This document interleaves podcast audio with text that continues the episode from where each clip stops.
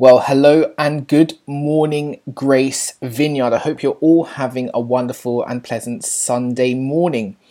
It's a bit weird me saying that because actually, if I'm being strictly honest, I'm doing this at, at 1.30 a.m. on a Friday night slash Saturday morning, but I hope by the time you see this recording that you're all having a great and wonderful Sunday morning. Now, thank you so much for joining us today and for joining me today for today's sermon. Now, for those of you who perhaps are just joining us for the first time today, or perhaps you've been dipping in and out of these Zoom services, we as a church have been working our way through Acts. The Acts of the Apostles. We've been learning about what happened next after Jesus died and was crucified and rose again and then he came back and he walked with his early disciples, his early followers, and then he commissioned them to go out and spread the word and the good news. We've then been learning in this Acts of the Apostles what happened next once Jesus commissioned them to go and preach the gospel, ascended into heaven, and then sent his Holy Spirit to comfort them, enable them, regenerate them, and do all sorts of incredible things. And that's the story we've been following over the last few weeks and months, is the story of what's been happening in Acts with Jesus' early followers and the early church. And gang, if you remember, Acts starts off in a really wonderful and invigorating way. You have the disciples there waiting, the apostles, the apostles and the early followers all waiting. Suddenly the Holy Spirit comes upon them. 3,000 members are added to the early church in one day. You have other exciting times like when Peter and John heal a lame man. You have moments when they're arrested and then an angel comes and then opens a door for them and sort of enables them to escape. Lots of really incredibly heartening and wonderful um, moments in the formation of God's church, of regenerate believers on earth. But then, as we work our way through Acts now, we start to see that persecution follows these early apostles wherever they go. Every time they preach uh, the gospel faithfully, every time they tell people the good news of um, Jesus Christ and his death and resurrection, trouble occurs. And by the time we get a little closer, and bear in mind we're on Acts 14, um, which you can just see above my head in a moment, that's where I'll be taking you through today. But as we get towards 8, Acts 8, 9, and 10, we start to learn about Stephen, the first martyr, the first martyr to actually die for the faith, for proclaiming it. We hear about um, in Acts 12. James dies in Acts 12. So suddenly, you know, the good news and the excitement is starting to be marred by persecution and deaths, frankly, and you know a lot of physical violence. And this Acts 14 is no different. We're going to be seeing actually what happens when you faithfully proclaim the gospel, and it's not always pretty. Now, so that's where we are. So we come up to, up to Acts 14 and Acts 13. If you were listening the week before last, you'll remember now that the early apostles had got together, and the Holy Spirit, after they are praying and worship, the Holy Spirit says, well, he doesn't say verbatim, but he basically says, Gang, I want you to take Paul and Barnabas, put them together, and they are sent off and commissioned to go to Cyprus. By the time we join them in Acts 14, which is where I'll be speaking to you guys about today, Paul and Barnabas have, are on their first sort of missionary trip. They're now in basically what you'd call modern day Turkey. And we're going to basically learn about what happens when they go and they start, you know, preaching the gospel in three Turkish cities. It wasn't known as Turkey back then, so you're going to hear about incredibly in the Bible there are always these incredibly named places which are hard to pronounce. But you're going to hear about Iconium, Lystra, and Derbe or Derby. I don't think it's the northern city of Derby, but uh, Derby. So we're going to hear about their adventures and shenanigans and what happened next when Paul and Barnabas went there. So let's dig in, gang. I'm going to read through uh, the text first. It's Acts 14. Uh, then I'm going to have a pray, and then we're going to dig into the scriptures. So, Acts 14. In Iconium. At Iconium, Paul and Barnabas went, as usual, into the Jewish synagogue. There they spoke so effectively that a great number of Jews and Greeks believed. But the Jews who refused to believe stirred up the other Gentiles and poisoned their minds against the brothers. So Paul and Barnabas spent considerable time there, speaking boldly for the Lord, who confirmed the message of his grace by enabling them to perform signs and wonders. The people of the city were divided. Some sided with the Jews, others with the apostles. There was a plot afoot among both Gentiles and Jews, together with their leaders, to mistreat them and stone them. But they found out about it, this is Paul and Barnabas, and they fled to the Lycaonian cities of Lystra and Derbe. and to the surrounding country, where they continued to preach the gospel. In Lystra and Derbe. In Lystra there sat a man who was lame. He had been that way from birth and had never walked. He listened to Paul as he was speaking. Paul looked directly at him, directly at the man, and said he had faith to be healed, and called out, Stand up on your feet. At that, the man jumped up and began to walk. When the crowd saw what Paul had done, they shouted in the Lycaonian language, The gods have come down to us in human form. Barnabas they called Zeus, and Paul they called Hermes because he was the chief speaker. The priest of Zeus, whose temple was just outside the city, brought bulls and wreaths to the city gates because he and the crowd wanted to offer sacrifices to them. But when the apostles Barnabas and Paul heard of this, they tore their clothes and rushed out to the crowd, shouting, Friends, friends, why are you doing this? We too are only human like you. We are bringing you the good news telling you to turn from these worthless things to the living God, who made the heavens and the earth and the sea and everything in it. In the past, he let all nations go their own way, yet he has not left himself without testimony. He has shown kindness by giving you rain from heavens and crops in their seasons. He provides you with plenty of food and fills your hearts with joy. Even with these words, they had difficulty keeping the crowd from sacrificing to them.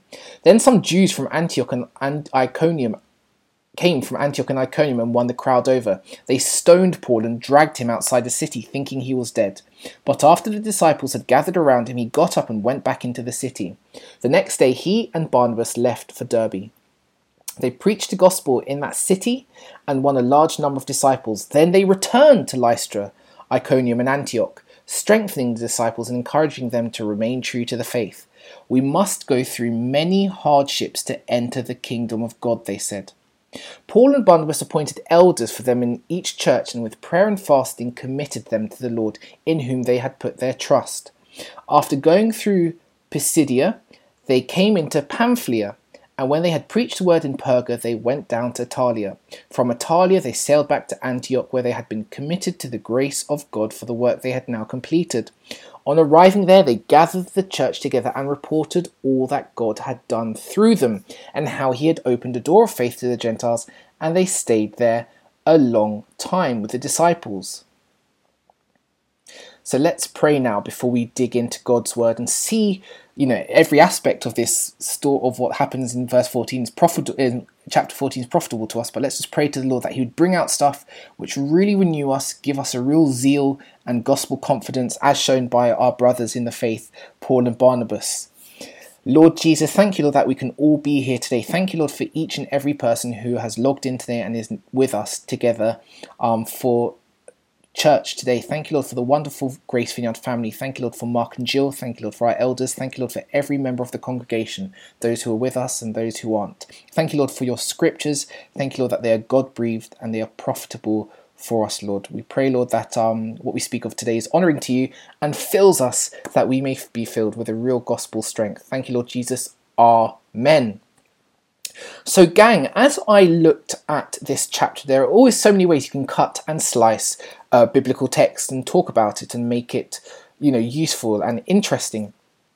And I'm not very useful and not very interesting, which is why I'm very thankful that there is other resources I can draw upon to make it useful and interesting. And I basically thought you know, we as a church have been going through mission shaped living. Hopefully, you guys, you know, wherever you are right now, you probably have these to hand. Whether you're the leader of a group or you're a participant, you will all have been going through as a church this mission shaped living booklet course. And as I was looking at it and I was looking at it, what's been really interesting about it is we chapter by chapter we work through each session being sent, confidence, courage, compassion, connecting, continuing, conversion. These are the different topics that we'll be going through, some of which we've done already and some we'll be going through over our next home groups.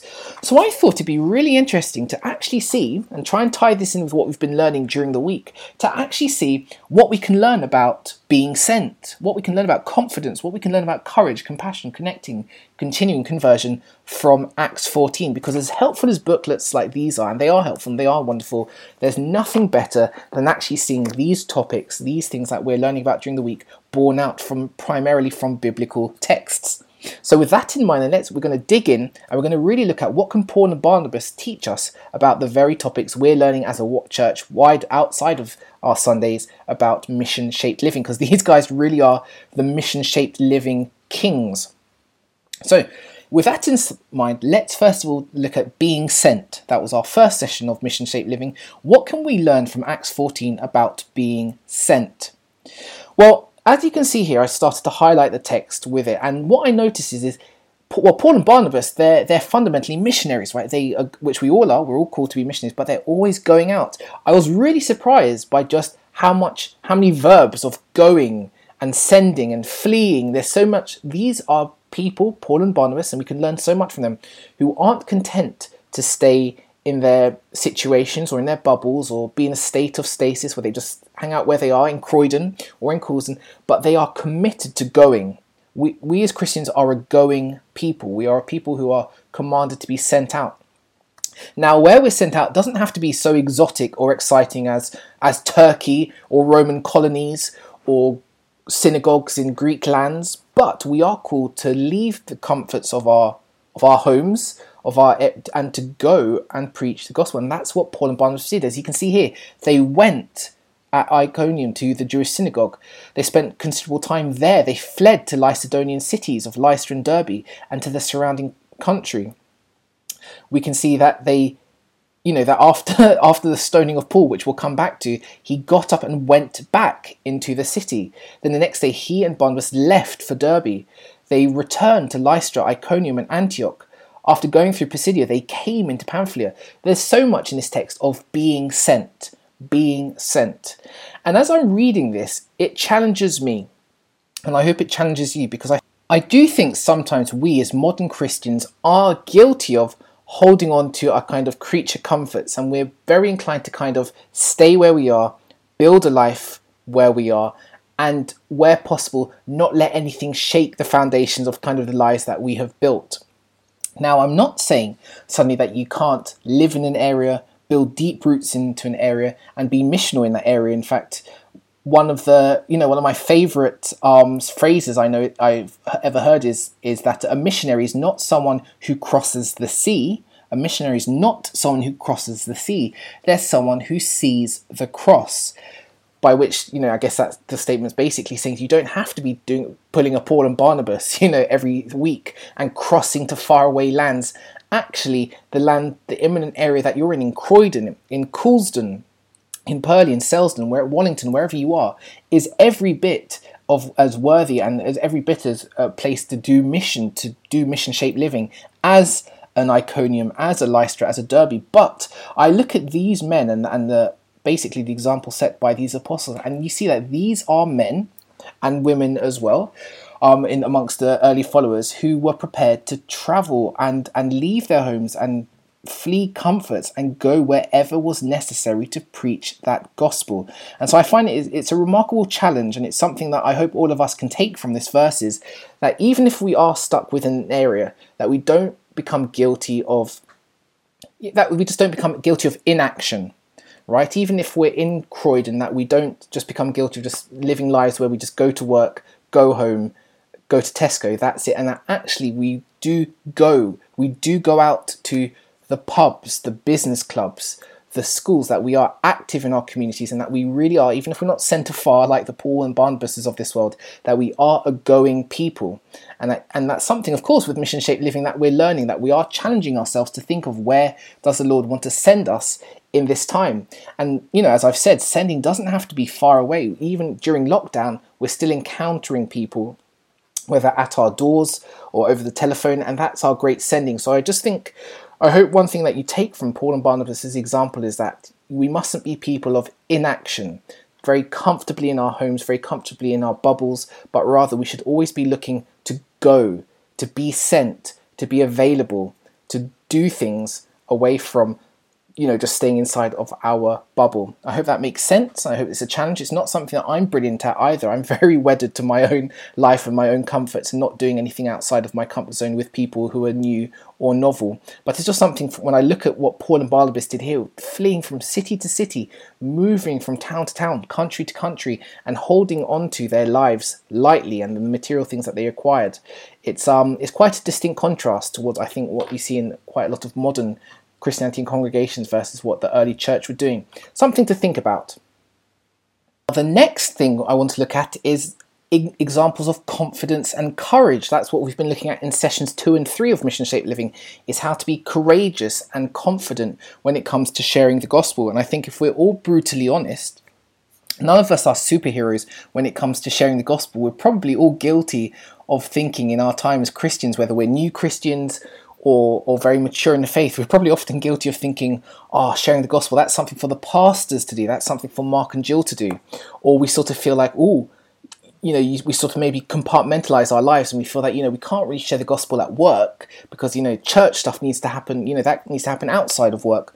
Or we tend to think, you know, because we find it difficult, therefore that must be God telling us not to do it because it doesn't come easily to us. We can always think of a myriad ways and reasons not to speak the, tell the gospel to our friends and family and neighbors. And if I've learned anything from looking at Acts 14, um, you know, uh, t- tonight, it's that there might there's probably never always a right time to talk about the gospel you know there's not always the perfect conditions there's not always like a situation you know the perfect situation in our minds where we're like you know if only you know the moment that you know someone does X, then that's when when when no one's around, when it's quiet, maybe we'll have a good meal. That's I promise, Lord, that's when I'm going to tell them about Jesus. You know, we always kind of build up the perfect scenario, which never comes. Which never comes. And if I've learned from Paul and Barnabas is, is these guys were willing to preach the gospel in good times, in lean times, and you know, and in plenty. These guys were ready to give an answer for the faith that they had and to proclaim it confidently and courageously. You see here when they went to Iconium and they go straight to the Jewish synagogue. Of course, Paul and Barnabas were Jews, uh, although they're you know they're Christians now. They're from Jewish backgrounds. Paul, of course, was like the Jew of Jews, as he as he sort of boasted. He really grew up in the faith and was very zealous. And of course, he has a very powerful Damascene conversion, and is of course now a, a regenerate Christian. But they go to the Jewish synagogues because they would have had a cultural affinity with him, and they speak boldly they speak boldly to the great to the Jews and the Greek the Jewish the Greeks who are present there and in that area. And it says here, so Paul and Barnabas spent considerable time there, even though the Jews refused to believe, stirred up other Gentiles and poisoned their minds against Paul and Barnabas. Paul and Barnabas, even though the situation was difficult, even though the situation was hostile, they spent considerable time there. They didn't leave. They're not like us, softies like us. As soon as the heat is on, we try and flee from difficult discussions or awkward situations. These guys, quote, spent considerable time there doing what? Not being not throwing their weight around, speaking boldly for the Lord. They were not their um their heat was not dampened by the difficulties and, and the, the controversies around them. They just continued to speak boldly. And that's something which I hope we've been learning as we've been doing mission shaped living in sessions two and three. Uh, confidence and courage that and i hope that and you know prayerfully hope each of us including myself start to become more confident about when we're speaking about our lord and what he has done for our friends and our family if you go down a little bit more probably the most exceptional example of courage and confidence maybe in Acts, I mean, Acts is filled with it. But look at this in verse 19 and 20. Then some Jews came from Antioch and Iconium and won the crowd over. They stoned Paul and dragged him outside the city, thinking he was dead. But after the disciples had gathered around him, he got up and went back into the city. The next day, he and Barnabas left for Derbe. That, my friends, is probably the biggest example of courage and confidence that I can imagine. I think often when it comes to reading stories in the Bible or incidents in the Bible, we're guilty of glossing over them really quickly. Just think about just how ha- how harrowing that is as a scene. We've heard about Stephen being stoned. Paul get you know in a few chapters earlier, Paul gets stoned and dragged outside the city. Think about that. That would be a certificate 18 film if we, we I don't ever think, I don't know sometimes if we just read words and don't think about how harrowing they are. They actually happened. A man Paul, who was just a man like you and I, had stones flung at him and he was dragged out the city. Now, us as Christians in modern Britain, the worst thing we can have thrown at us are awkward stares and mean words. No one's stoning us with stones, no one's dragging us out of anywhere. And yet, I don't think we have even, and I'm, again, I'm talking about myself, I'm not remonstrating you guys, I don't think we even have 2% of the boldness of a Paul or a Barnabas who was stoned with real stones by a mob and then dragged out the city to the point where they thought he was dead. It wasn't like a casual. A ca- I don't know if there's such a thing as a casual stoning, but you know, a mild stoning where they just you know sort of like a, a just one up from a finger wagging. They literally threw stones, think probably drawing blood, doing all sorts of horrible things, thinking he was dead, and yet, and yet, Paul was undeterred. Such was his zeal, such was his commitment to mission shaped living that he got back up and didn't flee immediately. I don't know if this is foolhardy or impressive. He went back into the self same city he had just been ejected from and had stones thrown. He went right back into the into right back into the fire, as it were. So I don't know if that's a I don't know if that's an example of foolhardiness, but it's certainly very courageous, I think. And I, I, whilst I don't encourage any of you to put yourself in those kind of situations again, I think the, the learning there is are there situations where perhaps you've been a little bit bruised or battered from talking to people about the Lord, and you might feel like you know you don't, you really can't take another blow or a battering? And I'm not saying that you should put yourself in these kinds of situations over and over again, but look at the kind of resilience that early Christians and the things they did, you know, for our Lord, and maybe this should be an encouragement for us to go back into these scenarios and to speak boldly I think that's it. It's not just to, to run into really awkward situations, but to do it boldly. Now, here's another thing, a very human thing which I noticed as well in the text. Here in verse 22, it talks about Paul and Barnabas returning to strengthen disciples and encourage them to remain true to the faith. Now, isn't that interesting, right? I think in this text, sometimes we're guilty of reading about the heroes of the faith in the early church and thinking they were superheroes and they were amazing. Now, you don't need to strengthen people unless they're a little bit weakened, unless they're a little bit cowardly, unless they're a little bit not sure of what to do. You don't need to encourage people unless they're lacking encouragement. And I think we can be heartened, even though we have Paul and Barnabas, and I'm using them as these really great examples that we should try and emulate. It should be encouraging to understand that they and their peers did lack strength and did lack courage, right? Often they, they needed to work themselves up, they needed to do things in fellowship. And that's why church is so important. We as Christians cannot be lone wolves out there on preaching the gospel. It's not a bad thing to do it if that's your particular bent, but we need to come back and be amongst our family. That's why meeting up on Sunday, that's why attending these Zoom services and doing home groups is so useful because we can strengthen one another and encourage one another so that we can become confident and courageous, like a Paul uh, like a Barnabas. So, what now about compassion? That's another one of the topics we've been addressing in mission shaped living. How can we be compassionate people, and how does that impact our evangelism and sharing of the gospel? Now, compassion is not a word we hear commonly in our culture. I don't think I've I don't think I've even used the word compassion. It's not something we talk about in our everyday speech. It's not something we read about particularly. It's not something we see modeled. In fact, you know, we as a culture we hear a lot about passion, but not compassion.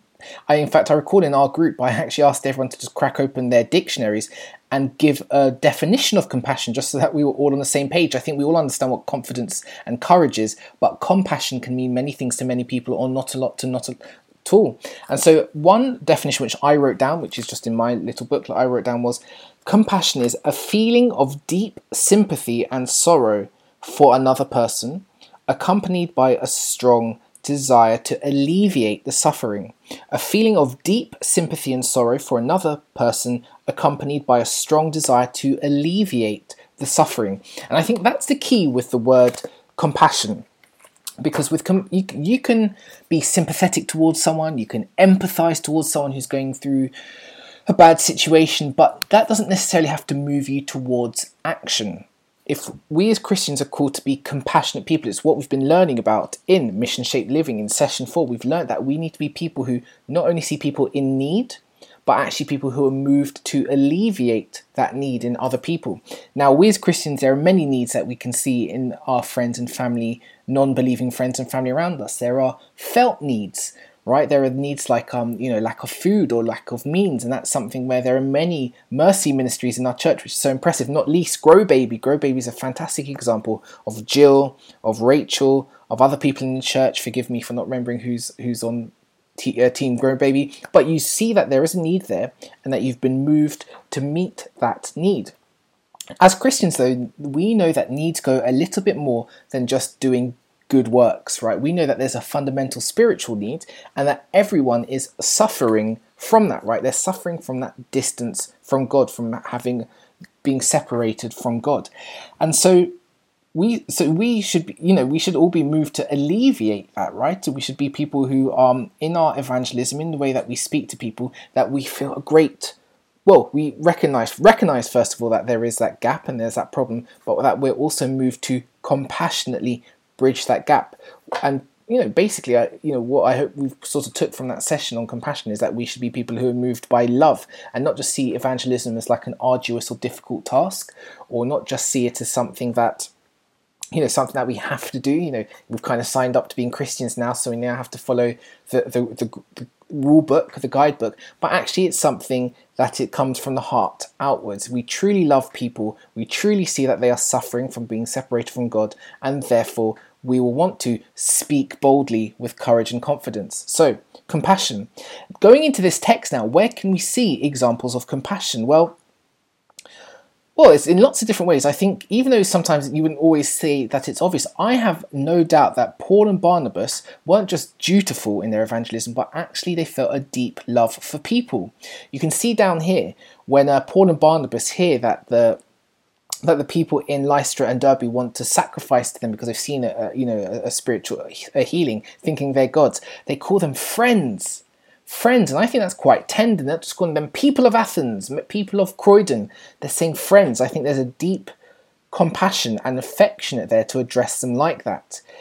What, but you, what you can also see is it's not just in the way they address these people, it's in what they do. Remember, compassion is doing something, not just identifying a need, not just feeling some kind of love or affection for towards someone, but actually wanting to alleviate their need. And how are they doing it? Well, fundamentally by bringing the good news. That is the greatest suffering alleviator. Um, and you know sometimes a recipient doesn't agree but that is the greatest suffering alleviator you can bring as a christian is the good news the great wonderful news that these people are deeply loved by a, by their creator by jesus christ who loves them and has died for them so that they might excuse me a fruit fly is uh, assaulting me. Uh, so um, that they are deeply loved by the Lord Jesus, who has died for them, so that they might have their sins forgiven, and that they can come into a right relationship with God.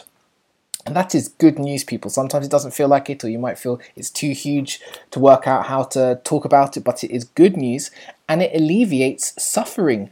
Sometimes there are immediate healings, as we're going to see in a moment up there. When, when that gospel is proclaimed, the Lord does wonderful things to help people with their felt needs. Sometimes it's a financial blessing, sometimes it's a physical blessing, but it's always a spiritual blessing when that good news is proclaimed and people become Christians. And I hope we take from this part when we talk about compassion, I hope we get a real understanding that in us preaching the gospel, we are alleviating suffering. Everyone wants to alleviate suffering. And hopefully, if you think of speaking the gospel to people in those terms, that you're there to help alleviate the suffering of people, that will make you more confident and happier to do it. Look just very quickly at this incident above. I've highlighted it in blue in verse 8 to 10. In Lystra there sat a man who was lame, so he has a very clear suffering right? He has a very clear, excuse me, physical ailment. He had been that way from birth and had never walked. He listened to Paul as he was speaking, as Paul was probably preaching the gospel or talking about it. Paul looked directly at him, saw that this man had faith to be healed, and called out, Stand up on your feet. At that, the man jumped up and began to walk. Now, isn't it wonderful that we have a God who gives these gifts of healing to believers and access to that power um, of healing to demonstrate his good works and his kindness, and that he enables Paul in this instance to actually alleviate the suffering of this man who was lame. Here, Paul looked directly at him, saw that he had faith to be healed, and called out, Stand up on your feet. At that, the man jumped up and began to walk.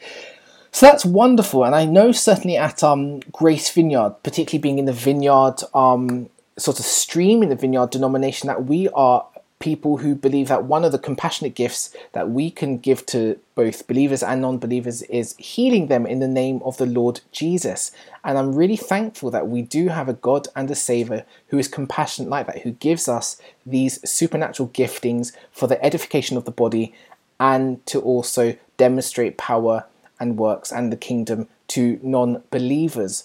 So, again, I think we can probably take from this that and I'm sure all of you will have your own different examples from this, and some of you may have diff- uh, things. But I'm hoping that all of us, in our as we go about doing mission shaped living, that we can also see a supernatural bent to our mission shaped living, and it'd be really good, I guess, in our groups after this to actually talk about that and say, as you've been having conversations with people as you've been telling them about Jesus? Have there been any supernatural incidents or healings or anything like that that you can talk about to encourage others? But again, just another modeling of compassion. We looked at, you know, you have Paul and Barnabas calling the people that they're preaching to friends. You know, they're not just projects, they're friends. We see that in bringing the good news, that's the ultimate uh, you know suffering alleviator you know we talk about compassion as as you know alleviating suffering empathizing with people in need and alleviating that suffering. And then we have here supernatural examples of suffering being alleviated. So it's a full package when it comes to proclaiming the gospel. Another thing we can learn uh, from this text is connecting. You know, we've been learning about connecting. I think that came up in session five of Mission Shaped Living is connecting. Who are we connected with? Who has the Lord put in our stead, in you know, in our, in our midst rather, that we can connect with people at work, people in our families, maybe members of public that we encounter regularly, like the postman or doctors or whomever. We are not solo people. No man is an island. And in Paul and Barnabas's context, in this text, you can see that they immediately go to the Jewish synagogue. That's where they have a commonality with the people there. They have sort of a common language that they can speak, common reference points you know, and, and then they can take that and point it to the Lord. In your own lives, are there places where you can go as usual? Now, maybe not now in lockdown with tier two lockdown about to happen in London, but you understand what I mean in general principles. Where are the places where you have a commonality with people? Is it at work? Is, uh, is it your family? Are there you know are there certain places of recreation that you're always at? It doesn't have to be a jewish synagogue necessarily but is it a certain group or some sort of fun thing that you do? Whatever it is right look at this. Paul and barnabas spent con- considerable time there considerable time there. When it comes to evangelism as we know you're looking for commonalities but you're also looking for a depth as well right? You want to be spending time and drawing alongside the people you're talking to the lord about. So this isn't like a kind of scattergun way of evangelizing. One of the ways that they're modeling here is spending a lot of time with the people that they're speaking to about the Lord.